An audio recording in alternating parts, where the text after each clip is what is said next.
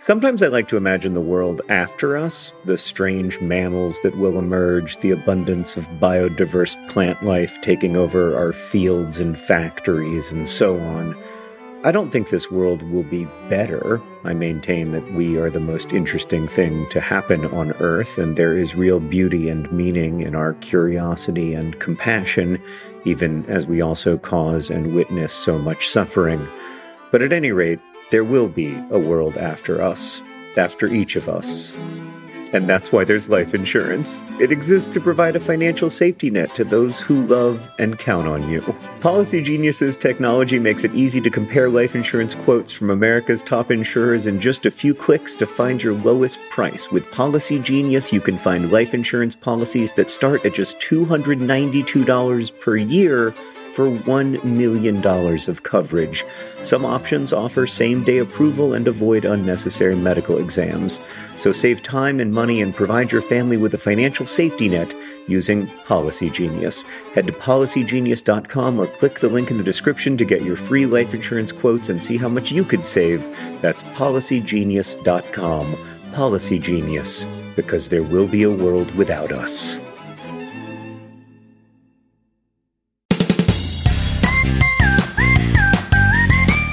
And welcome to Dear Hank and John. Or as I prefer to think of it, Dear John and Hank. It's a podcast with me, Hank, and my brother John, where we answer your questions and give you dubious advice and bring you all the week's news from both Mars and AFC Wimbledon. John, how are you? Um, not gonna lie, Hank, I'm not doing great. Um, You need to chipper up for the people. yeah, I mean, I can fake chipper up for the people, but then you know, I've been thinking recently, like whenever I ask you how you're doing with your uh, with your health, you know, you always tell me that you're doing okay. Like uh, you you either say that you're doing well or that you're doing okay, because like with chronic with any kind of like chronic health problem, you never want to acknowledge that you're in a uh, a bit of a valley. Yes. Um, even though, of course, like there are those valleys. And then uh, it's just a weird thing because if you acknowledge that you're in a valley, then people start to like ask you more about it, which doesn't really help. And like, but it just, but but but then you also feel dishonest, and maybe other people who have chronic health problems, when they're in valleys, they feel like it's unnatural or whatever. So I don't know. I'm just being totally honest. Uh, adjusting to this new medication, not going well. Um, so I'm in a bit of a valley, but the sun is shining. Um, as we will later learn in about in about 30 to 40 minutes, um, wonderful things are happening in South London. Uh, there is much to be hopeful about. That is how I'm doing. How are you? Well, first of all, I just want to say how thankful I am that we got through your section of the How's It Goins without any mention, not a single mention of Taylor Swift. Oh, that reminds me though that the weather is beautiful, likely because Taylor Swift's 1989 concert tour is coming to its American end very soon. Uh, I'm doing good. I just had a Subway egg white flatbread. Uh, the onions were way too hot, and so now I feel like my entire body smells like a giant onion. But other than that, the people at the Subway in Missoula, Montana are lovely, and I, I like them, and they're always very, very friendly. Uh, several of several of them uh, appear to know who I am. Recently, I went in there and they were like, "So what are you doing this weekend?" And I was like, "Going to Seattle." And they were like, "Oh yeah, for the Night Vale tour thing." And I was like, "Right, yes, for that." Person who knows about my life. Well, if they know who you are, then it, there, there's a fair chance they're listening. And if they are, uh, you over onioned Hank's flatbread. Under onion next time. Oh, they didn't over onion it. It was the it was clearly the onion's fault. There were not a ton of onions. It was just very you know, you never know how what density of uh, onion flavor is going to be in the in the onion. That's so true. Another thing that happened this week, Hank, is uh, Halloween, which was lovely. Um, it was just uh, it was just great. Uh, Alice dressed up as as a doctor, or as she says, doctor. Um, uh, and I, when I asked what kind of doctor, she would say a baby doctor. That's good. Um, and Henry dressed up as Clone Commander Gree from the Star Wars universe. Uh, Liverpool beat Chelsea, which is about the best result that you can hope for in life. And uh, Zulea, our office manager uh, here in the Indianapolis office, uh, watched Star Wars for the first time, the entire sexology, which uh, she had never seen. Um, and I got to watch the first two Star Wars movies with her um, after after seeing her uh, Chelsea get defeated by Liverpool. So it was very enjoyable. It was a good good weekend. Good, good. I went to see the Rocky Horror Picture Show, uh, and it was it was not not actually the Rocky Horror Picture Show, the Rocky Horror Show, uh, the the stage version, which they do in Missoula, starring Reid Reimers, who is uh, the host, uh, one of the hosts of SciShow Space. If you've ever seen him, he's Dr. Frank-N-Furter. That guy is like six six before he puts on his six inch te- heels. He does indeed look like a space alien uh, on on the stage with all of the normal people. It's amazing. Hank, would you like a short poem for today? Oh, thanks. Yeah, give me a short poem, John. I've been holding on to this one, Hank. It's a single line of perfect iambic pentameter, the last will and testament of John Keats, the great British romantic poet. My chest of books divide among my friends. Are we, are we done? Was that that? That's the poem. That is his entire last will and testament. My chest of books Yeah. divide among my friends. Ah. Well, at least we got to the death quick. Yes, he knew he was dying when he wrote that. Uh, another great line of iambic pentameter um, that uh, Keats wrote in his diaries. Um, he'd been taking care of his brother who had tuberculosis, and uh, Keats um, Keats began coughing, and he coughed up some blood.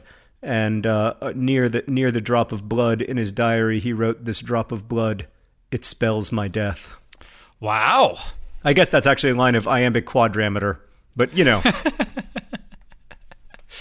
Oh man. still pretty dark. Yeah, I'm glad that we uh, don't have so much tuberculosis uh, in the world, but uh, you know, m- much at all here in America. That's actually, I guess there is. But There's, we still have way too much tuberculosis. It's ridiculous, true. actually, And now- how much tuberculosis we have. now we have the, the tuberculosis that uh, that can't that is very difficult to treat as well. yeah, there's multi-drug resistant tuberculosis, but also just the uh, you know the treatment regimens. I when I was in Ethiopia, I spent a lot of time, or at least a you know a few hours, not a lot of time, with some. Um, uh, with some tuberculosis patients who you know have to come into these primary healthcare centers uh, pretty much every week to get uh, to get the right medication and and to you know get their their lo- loads checked to find out how much tuberculosis they have and everything.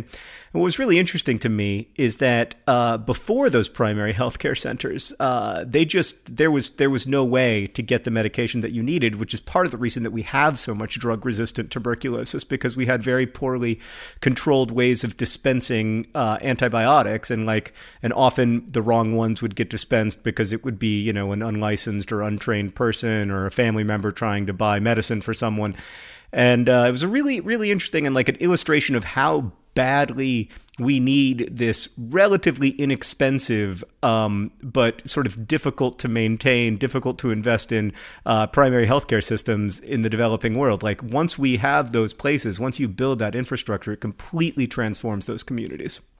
What were we talking about what is this podcast devoted to? Is it about John Keats' death and global health, or is it about answering viewers' questions? All right, let's do one. This question is from Clara, who says Dear Hank and John, I really enjoy listening to your podcast while cooking. Would you mind screaming, Oh my God, it's burning every now and then? Uh, that would be incredibly helpful. Uh, apparently, Clara, Clara is having a hard time uh, c- preventing herself from being distracted by our excellent death-based humor and is burning her food. So let's just uh, let's remember to yell at Clara every once in a while during this podcast. oh my God, it's burning! I think I think probably she's good right now, but maybe not. Well, she's got that. She's got that. She can just um, make it so that her timer, instead of just making a beeping sound, uh, makes that sound. And I think that that would uh, it would persuade almost anyone to take their pizza out of the oven. You know, I think I might do that. I might that that might be my new timer. Can how do you do that on an iPhone? Somebody somebody tell me how to do that. At Hank Green on Twitter. And Hank GRE on Snapchat. Oh God! I knew we were not going to get through this podcast without you rev- you saying again your po- your Snapchat username. Sorry, I get all for- befuddled when we talk about Snapchat. Let's answer a different question. Okay. Dear Jenny. Nope. Dear John and Hank. the question is from Jenny. Dear John and Hank, my husband is incredibly creative and talented in using words. His writing has dramatically dropped since we have been married for two years, and it worries me. How do I encourage a writer to write without being pushy? If you've had a similar experience, what has been most helpful to you from your spouses? Um, that is from Jenny. Dear Jenny, here's my response. um, uh, Kurt Vonnegut, uh, Kurt Vonnegut's sister once, uh, Kurt Vonnegut's sister was a great sculptor, and uh, but she did, she she chose not to make art for most of her life, and most of her career. And Vonnegut would always bother her about it and say why don't you make why don't you make art? Why aren't you sculpting? And uh, she said just because you're good at something doesn't mean that you have to do it. And uh, I guess the first thing that I would say is that like uh, people who are talented at something are under no responsibility, in my opinion, anyway, uh, to do it. You know, if it if it brings you joy and and if it um, uh, then then by all means uh, do it. And I don't think that you should use that as an excuse not to do things. But I also don't think you're under an obligation to do something just because you're good at it. And my wife is an incredibly talented drafts person. Hank, you know this. Like she, uh, you know, like her her work with graphite and pencil is just astonishingly beautiful and has been since college but she doesn't really like to make art. Like she doesn't want to be an artist. That's not what she wants to do with her life at least right now. And so um and so she doesn't. And i used to i used to feel the way that jenny does. I used to feel like maybe if i pushed sarah maybe if i got her art supplies maybe if i did this or did that. But like you know it's it's not my life. And and my you know and and and uh, Sarah's dreams are not my dreams for her. Um, now that said, like if your husband wants to write and just is finding it difficult, I guess the thing that I would say that's most helpful to me is um, is when you know my partner uh, helps me to make time to write. You know, puts it on the calendar with me and honors that time and even honors it when I don't succeed at writing. Like even even then is like, okay, well we'll just keep keep trying. Excellent. Um, oh my god, it's burning. uh, I I I would uh, I just watched a, a short documentary uh, called Wonderland about an ultra marathoner. And I felt myself wondering through the entire thing, and I, uh, to me, the point of the documentary was uh, was explaining to me why on earth someone would do something like this. So this guy was uh, he was trying to do a uh, an, uh, to to break a world record for the fastest uh, run around Mount Rainier, and uh, and it's it's about a twenty hour run, and uh, that's just a, that's a crazy thing to me to run for twenty hours. This, this, what? Why? and it makes me think of like wh- why we find the things valuable that we find valuable. And uh, you know like there's no objective reason why running around mount rainier faster than uh, another person is is valuable um, except that it is a remarkable feat. And also there is a community of people who support each other in doing that thing. Do you find it as a writer john important to be a part of a community of other artists in a roundabout way, I also just watched that documentary, Hank, at your recommendation, um, and I also found it fascinating. Immediately after watching it, I went and ran for seven miles until I vomited. Um, really? So that's what I took away from it. Um, I didn't do that. I had a I had a flatbread from Subway. I thought it was a really it was a really good documentary. It was made by uh, Ethan Newberry, longtime YouTuber, and. Uh, who's just just doing incredible work um, under the moniker the Ginger Runner. And uh, you know, I I do think that community is is important. I do think it's helpful to feel like you're writing um, with people and for people. But yeah, I mean, I guess I, am not one of these people who, be, who who believes that much of anything has inherent value. You know, like I think that we. Um, we sort of give things value. We make choices about how to construct meaning in life, and um, you know we give we give meaning to stories and i do think there's maybe some objective meaning in stories but a, a, lot of it you know a lot of it isn't there. A lot of it is given given uh, to to stories by the people who care about them. And the same is true of running the same is true of soccer the same is true of almost of youtube of almost everything that we you know we love and care about. Like uh, there are a few uh, objective truths maybe. There are a few objective goods um, you know that, that that suffering is bad that uh, parents shouldn't have to bury their children. You know, that um, that education is good. You know, there are a few, but not a lot. And um, you know, in the course of a human life, you're gonna you know you're going to do a lot of you're going to do a lot of things that are not inherently meaningful but are given meaning by the people around you or by the community around you so i would i guess i would say you know if your spouse really wants to write jenny then um, you know try to be part of that that community. Mm-hmm. Yeah, I know. I would I would never have have made the things that we have made over the past eight years on the Vlogbrothers channel or SciShow and Crash Course if it weren't for there being an audience there to make things for, and also a broader community of YouTubers who are doing different and interesting things that uh, that and like pushing each other to to to make uh, make cool stuff. Um, and uh, and I'm really happy for to, to have gotten lucky to be a part of that. Hank, we have another question. Uh, this one is from Emma, who writes, "Dear John and Hank, I'm getting to the age where I need to start facing interviews for various things, mainly university and jobs. Do you have any tips on how to present yourself to fit what the interviewer is looking for, but at the same time express who you are, even though you find it difficult to have the confidence to do so upon meeting new people? Also, how important do you think first impressions are in an interview and in life generally? Also, as an AFC Wimbledon player." Player for the women's side of the club. What? Emma? you really buried the lead here. Thank you so much for the support. We kicked off our season last Sunday, and I was wondering how good a football player you guys are. Uh, and then oh, she explains the proper English football played with feet um, and a ball, as the name suggests.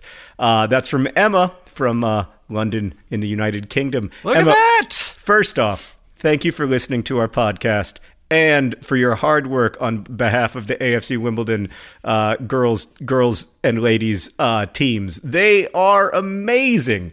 Did you know, Hank, that Manchester United does not even field a women's team? Manchester United, one of the biggest clubs in the world. Have I mentioned this to you before?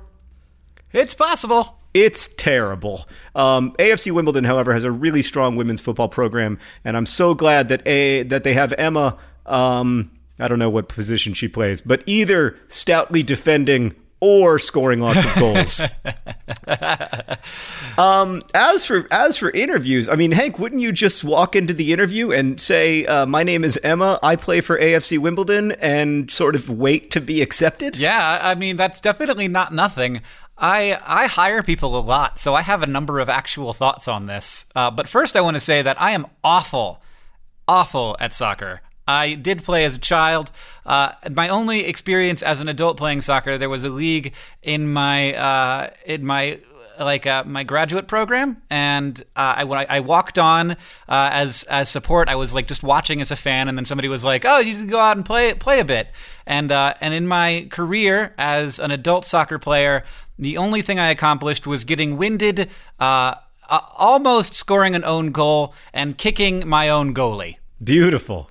So I, I, was not. I was. It was. It was actually quite petrifying. It was one of the most embarrassing things that's happened to me in the last ten years of life. I will briefly comment on my own footballing skills. I am terrible. Um, I played in an over 30 indoor league for a team called the Dead Rabbits.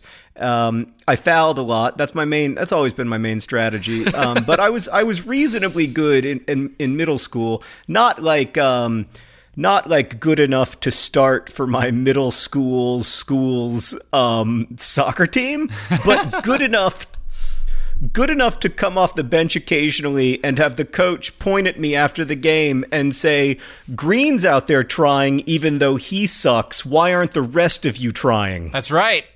You were trying even though you suck. what uh, are your thoughts on interviews? Oh, um, I think the most important skill in life is empathy. And I think you walk into an interview, if you walk into an interview thinking, what does this person need? And how can I help them accomplish it? That's that's really like that's what that's what the actual thing going on is. Like uh, like hiring someone for a job means I need help, and you can provide that help.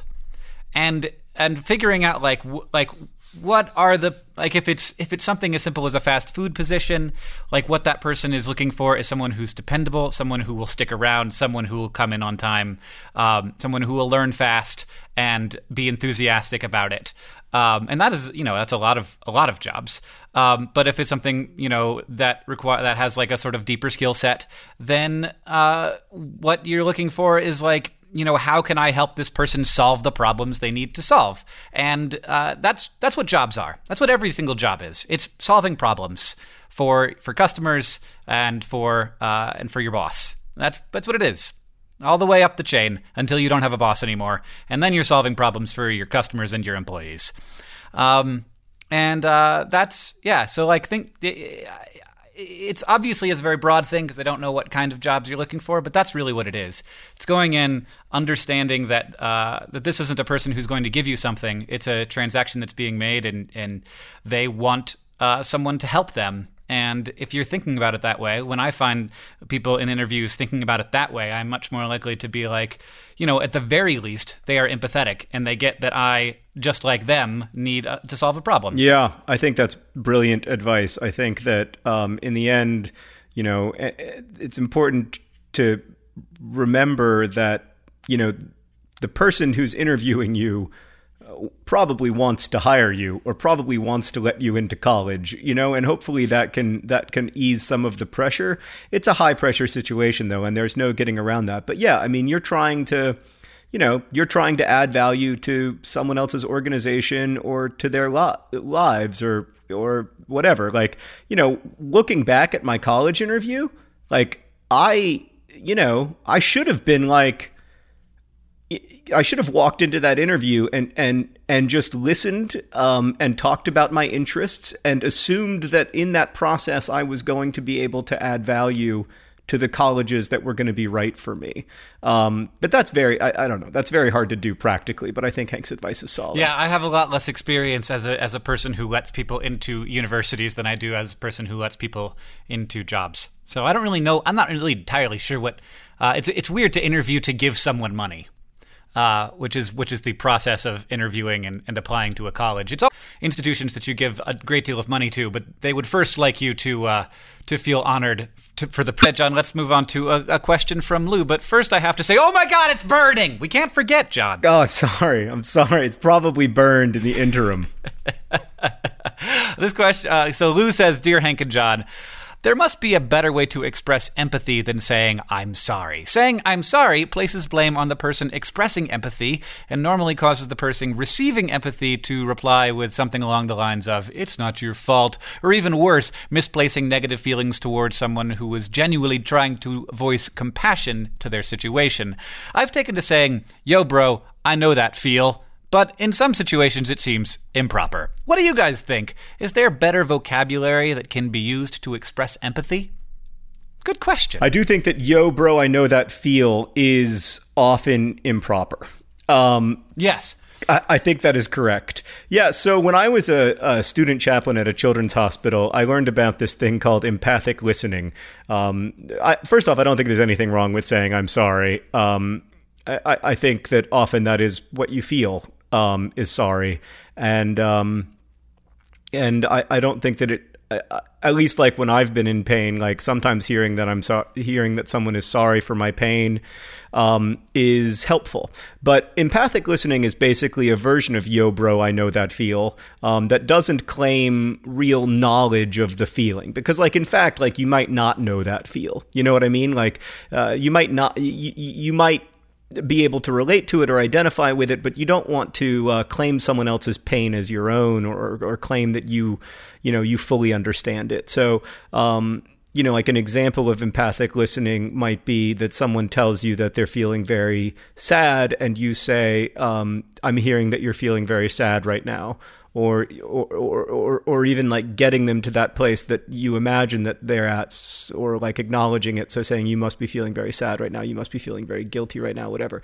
It sounds like the stupidest thing in the world. Someone says i'm sad. You say i'm hearing that you're feeling sad. Obviously in a perfect world you want to um, phrase it a little more subtly than that so that so that it doesn't feel awkward in conversation. But it is, at least in my experience, astonishingly effective. Um, just to acknowledge what someone else is feeling and to acknowledge that you hear what they're feeling is um, is really powerful. That's a great answer. I know nothing about that. It's so it's so.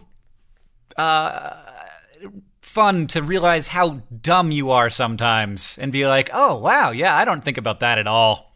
So tell me, I honestly, I just want you to give a whole podcast sermon on empathic uh, listening, John, because I I just I want to be better at that. Yeah, well, just imagine how how people are feeling, or listen to how people are feeling, and then say it out loud. And don't do the thing that I do, which is like, well, here's how you can fix your problem. No, do not go to problem fixing because it does not. A, it does not work. B, um, when it is time for problem fixing, people will bring up uh, will start to bring up solutions instead of bringing up problems. Uh, so I don't, and and also like you know in most in most cases of of like you know, in most cases of pain, like there is no easy solution. The job is not to find a solution. The job is to find less aloneness Right. within it. Yeah, it just always seems like uh, that's my that's my default position is to be like, there's a problem. How do I solve it? Um, Yeah, I know. I well, we all want to like. Yeah, we all want to make suffering go away, um, and I think that's why often we we- we minimize other people's pain, or we, yeah, I mean that's that's totally human. Um, but I think empathic listening is is the way. All right, we've got another question here. It's from Ryan, who asks Dear Hank and John, I noticed that each individual tree changes color in its own time and at its own pace. It's not uncommon to see a tree whose leaves have entirely turned next to one whose leaves have barely begun to change.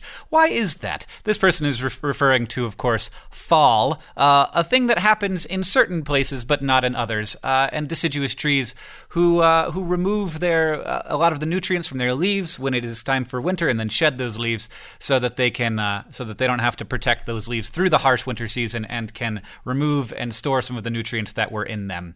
Uh, and this is a fascinating thing, and it turns out it's super weird and fun and complicated, and it has to do with external factors like microclimates that you might not even know are happening. Uh, where like like uh, there's a tree on my street actually that. Uh, there's a, a section of the tree that is near the street light. Uh, like there's a street light right next to it, and those leaves change less quickly than the, the leaves all around because the street light produces some heat, which uh, the leaves then interpret as uh, not needing to get rid of their uh, their you know they they can still continue to photosynthesize for longer, which is actually true, and it works effectively for that tree, which is amazing that something that evolved so long ago can can handle such a new addition to its lifestyle as a street light. Um, and uh, but there's also Oh my God, it's burning! Thank you, John. There's also the fact that individual trees have uh, different, uh, like different. they've- stored different amounts of nutrients. They can take more or less risk uh, because they they know that they have, uh, you know, that they either need more photosynthesizing time or they don't. Uh, it's pretty amazing that trees are able to make these sort of complicated decisions. Of course, they don't make them through uh, what we would consider normal decision-making pathways, but through direct biochemical pathways. But those biochemical pathways are very, very complicated and confusing, and we do not understand them completely. It is neat.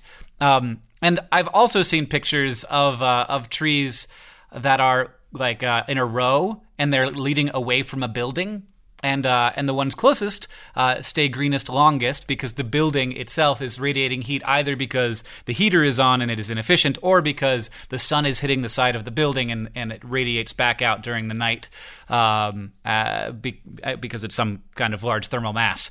Uh, and it's I just think that it's cool. I love to observe fall, especially because I grew up in Florida where it didn't exist, and now I'm in a place where fall does happen and is happening right outside my window, and it's a lovely thing. Yeah, I am also a big fan of fall, although I did not know any of that before you told me. Um, but it's interesting. I like um, obsessively trying to identify whether or not this is peak fall. So Oh yeah, I will constantly say to my wife or my children, if you look outside right now, I think this might be peak fall. And then the next day I'll be like, nope, uh, this is peak fall. But then it, it always it always ends without me properly acknowledging peak fall. I look out one day and, and peak fall has passed, Yeah. as indeed uh, it has here in Indianapolis. It has here as well in Missoula, Montana. Uh, and I would like to tell you, John, that this podcast is in fact brought to you by Peak Fall. Peak Fall, happening somewhere in the world right this moment, but not in either Indianapolis or Missoula. And of course, this podcast is also brought to you by. Oh my God, it's on fire! This podcast is brought to you by running seven miles and then vomiting.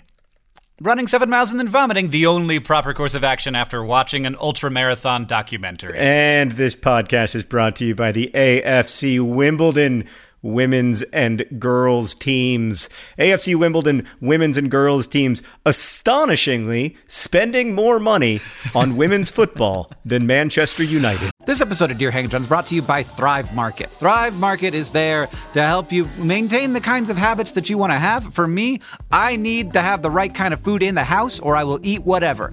Oreo recently sent me some free fancy Oreos. They were weird. I ate all of them. I ate all of them in a week and it was a problem. I can't do that. I need to have healthy, good stuff in the house, and Thrive Market can help you have healthy habits. It's a great go to for all your grocery and household essentials, and the convenience of getting everything online and then like just quickly shipped to the doorstep, it's a huge time saver. Thrive Market carries brands with great ingredients and sourcing methods. They got Amy's, Banza, Burt's Bees, Chobani, Honest Kids, Kind, Mike's Hot Honey, Oatly, Olipop, Poppy, Salt.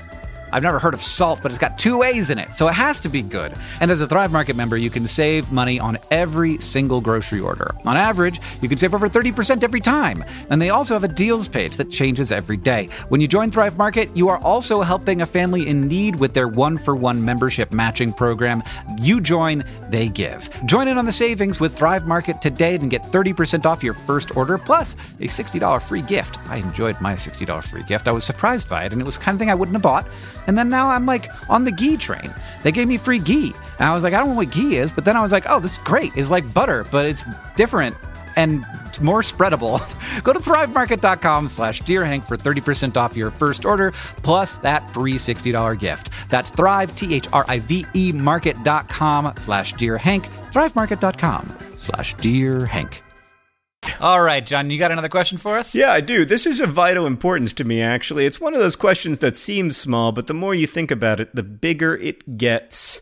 Uh, it's from Aaron. Aaron writes Dear John and Hank, as discovered in the course of recent events I find too shameful to recount, it has become apparent that I have passed the prime of my Tetris playing career, and indeed have found myself at the mercy of a sharp, unforgiving decline in my skill at the timeless game. How can I come to terms with my newfound deficit of ability and reconcile my identity as a nerd fighter in the face of this horrible crisis? So, Aaron, I don't know if you, like me, are 38 years old and in the midst of a midlife crisis, or if you're a young person who, who just temporarily feels that uh, your Tetris playing is not as good as it used to be. But there will come a day, I, I don't know whether it's actually come. Again, you might just be experiencing kind of a, a plateau in what will eventually be a, um, a you know, a massive Tetris um, a roller coaster that only goes up. But uh, at some point, the roller coaster will in fact go down and you will get worse at Tetris. It's happened in my own life. And uh, in general, this declining ability thing, you know, losing abilities and knowing that they're lost forever is very troubling to a lot of people. I think it's difficult to reconcile yourself to, knowing that your health will never be as good as it once was, knowing that, uh, you know, your Tetris playing will never be as good as it once was. Um, so I don't really have any advice for you, but I do have quite a bit of empathy. Mm. Mm. I mean, there's also the fact that uh, if I tend to lose abilities that I no longer find as valuable, um, and and and I and I like there's a piece of me that that wants to deny that, that is ashamed of it, and that uh, and that wants to honor my former self by uh, by holding on to those abilities and by by mourning their loss. Uh, but when I look at how I'm behaving, I am behaving in a way that says, like, here are the things that are important to me, and this thing isn't. Uh, it, it isn't in the top 10 anymore, and so I'm not spending as much time on it. Uh, and so it, it may be that other things have become valuable to you, and you should say to your former self, Former self, you really liked Tetris, and I don't as much. And that's okay. And we can Yeah. still be friends. Yeah, like like you were really really good at Tetris, 16-year-old me, but you know what I'm good at? A bunch of Yeah. things because I don't spend all my time playing mm, Tetris. Mm-hmm. Yes, and I get to I get to have experiences you never dreamed of. No, he probably dreamed.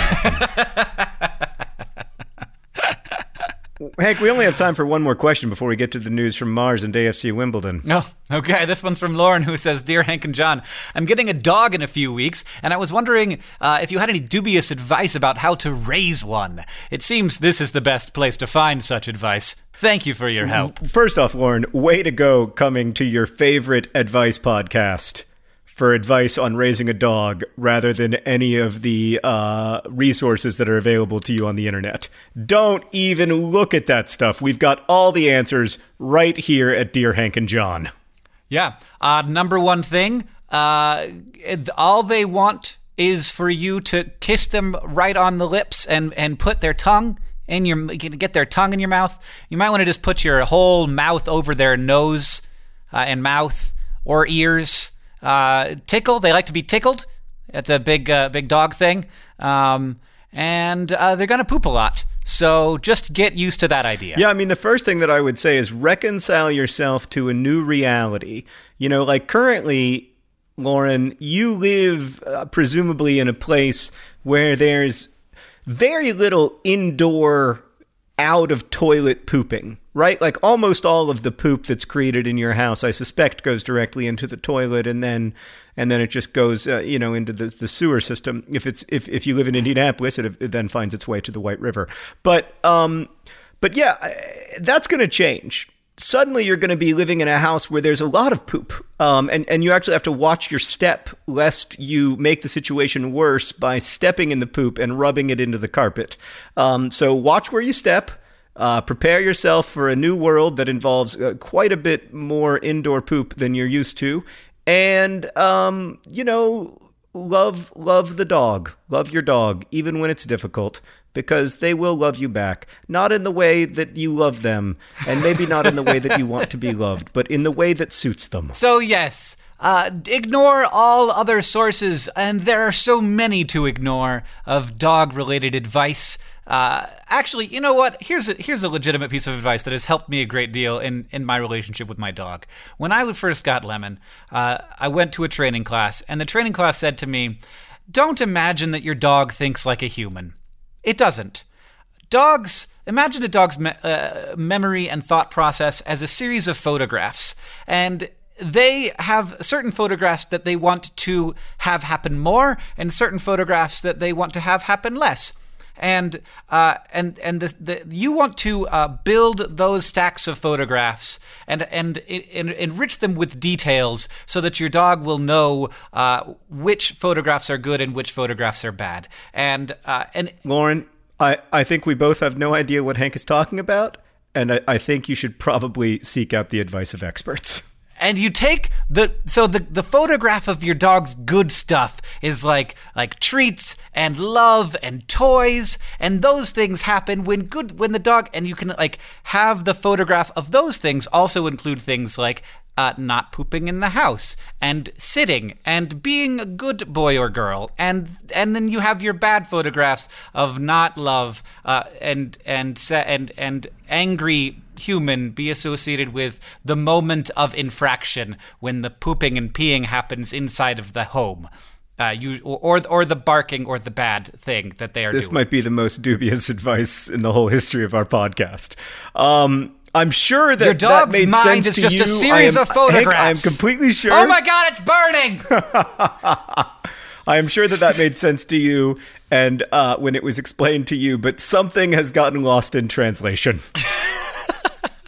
Seek Just- the advice of an expert, Lauren. Your pod, this podcast is no place to come for dog advice. Hank, just crack it open and it's a bunch of pictures in there. what is the news from Mars? Uh, in the news from Mars, uh, there is a new kind of engine that could take us to Mars better and faster. So the hard part of getting to Mars is that you have to push the the uh, the the stuff that you want to get to Mars there with fuel, uh, and in order to make uh, thrust in space, you have to throw stuff out the back of uh, of your craft.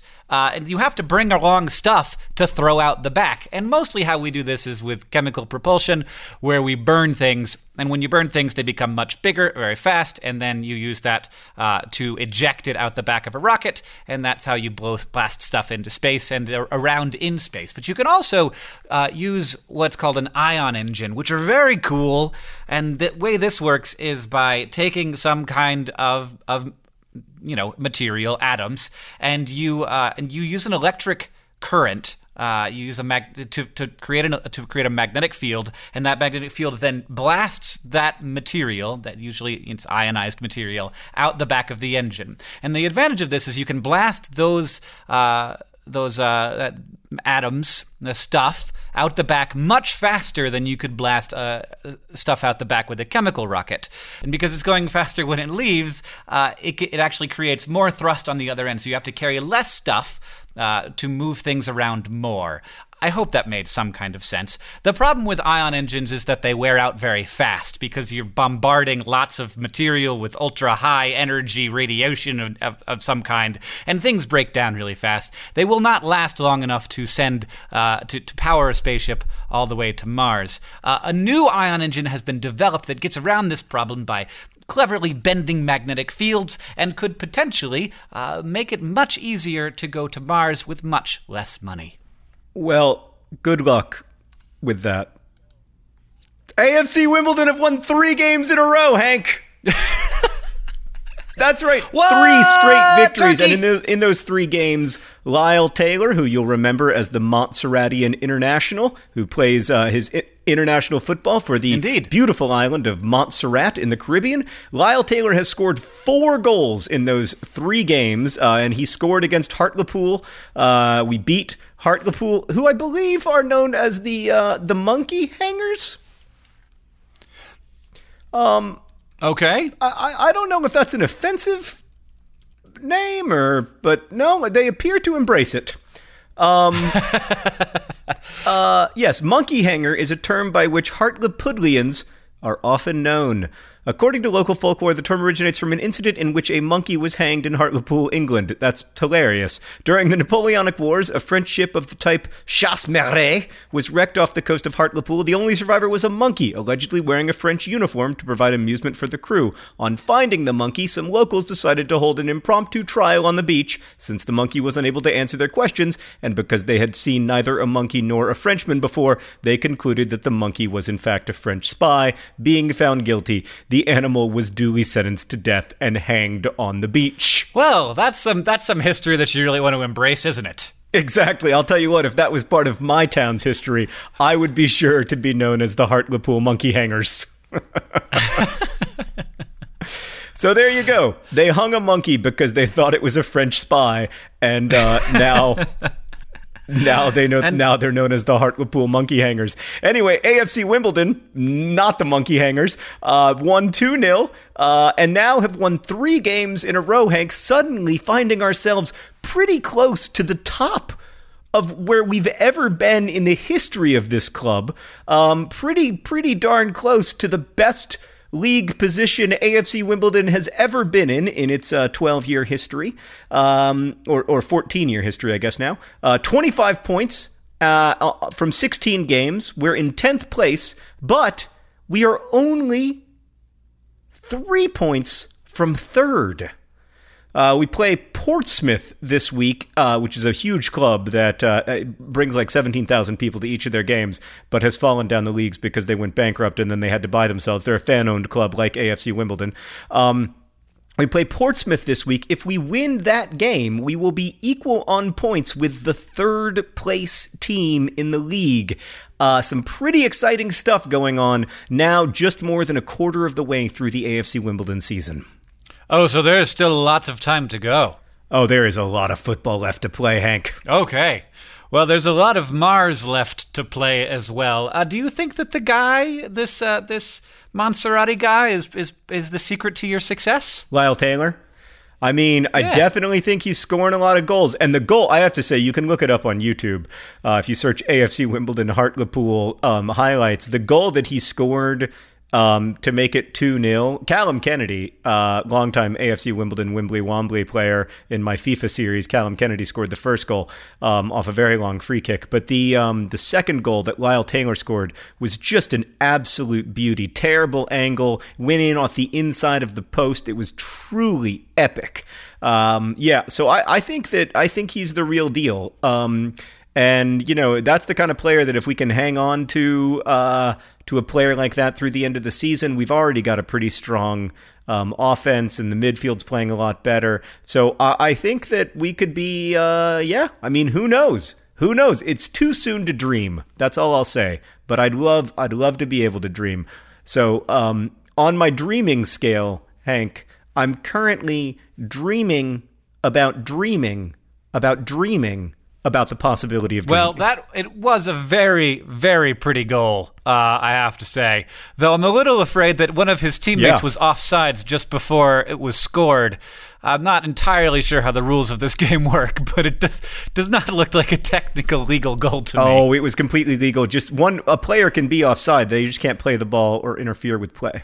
Okay, well then, then I think that it was fine. Good. I'm glad that you. I'm glad that you enjoyed that, Hank. I'm glad that you got to see it. Um, this is uh, anyway. Lyle Taylor is. Oh, oh. That reminds me that I have to make a. Uh, I have to make a before we leave. I have to make a correction, as several viewers pointed out. I said that Lyle Taylor, our Montserratian international, used to used to play for Patrick Thistle in Scotland or somewhere. Anyway, that is incorrect. He used to play for Partick Thistle.